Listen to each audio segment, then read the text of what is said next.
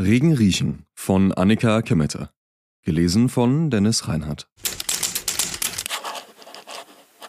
Vorlesungszeit.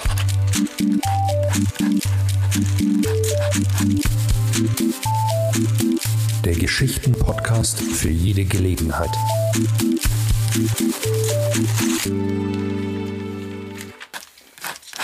Ich hatte mir unter den englischsprachigen Kursen, die an unserer Uni angeboten wurden, den ausgewählt, der am besten in meinen Stundenplan passte. Es war ein Japanese Linguistic Kurs für Austauschstudenten, die sich genauer mit unserer Sprache befassen wollten. Ich würde also inhaltlich nichts dazulernen und konnte mich auf die Unterrichtssprache, Englisch, konzentrieren. Wendungen und Tonfälle aufschnappen. Und die mir fremd erscheinenden Ausländer beobachten. Heute erinnere ich mich genau an ein besonders feenartiges Wesen unter ihnen. Es hatte eine lange Nase und einen kleinen Kopf.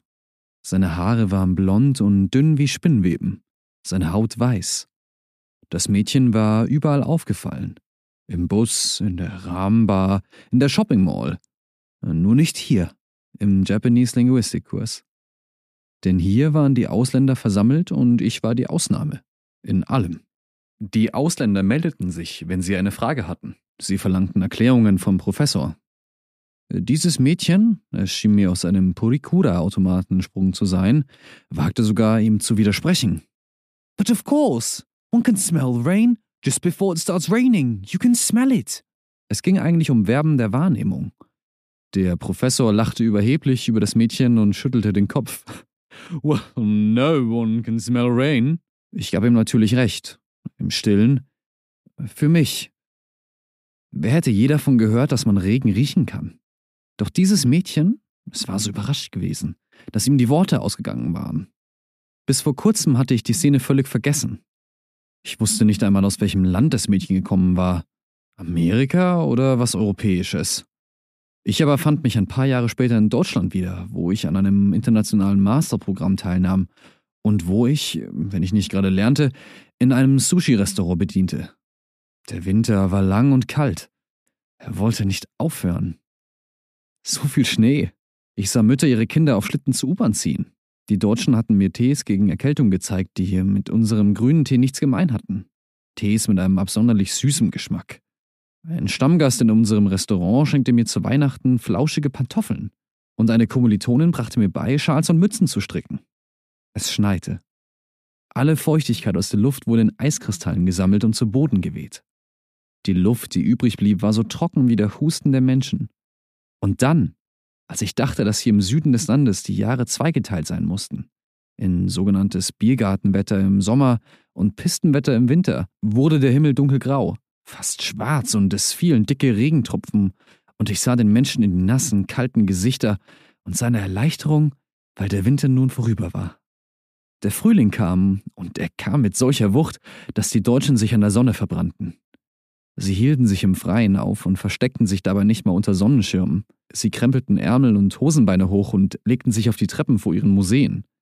An Strände, an Seen, auf Wiesen, in Parks. Die Luft war heiß und dörrte den Boden, bis er zu Staub zerfiel. Der Boden wurde so heiß, dass die Kinder ihre blanken Füße verbrannten. Und das im Mai.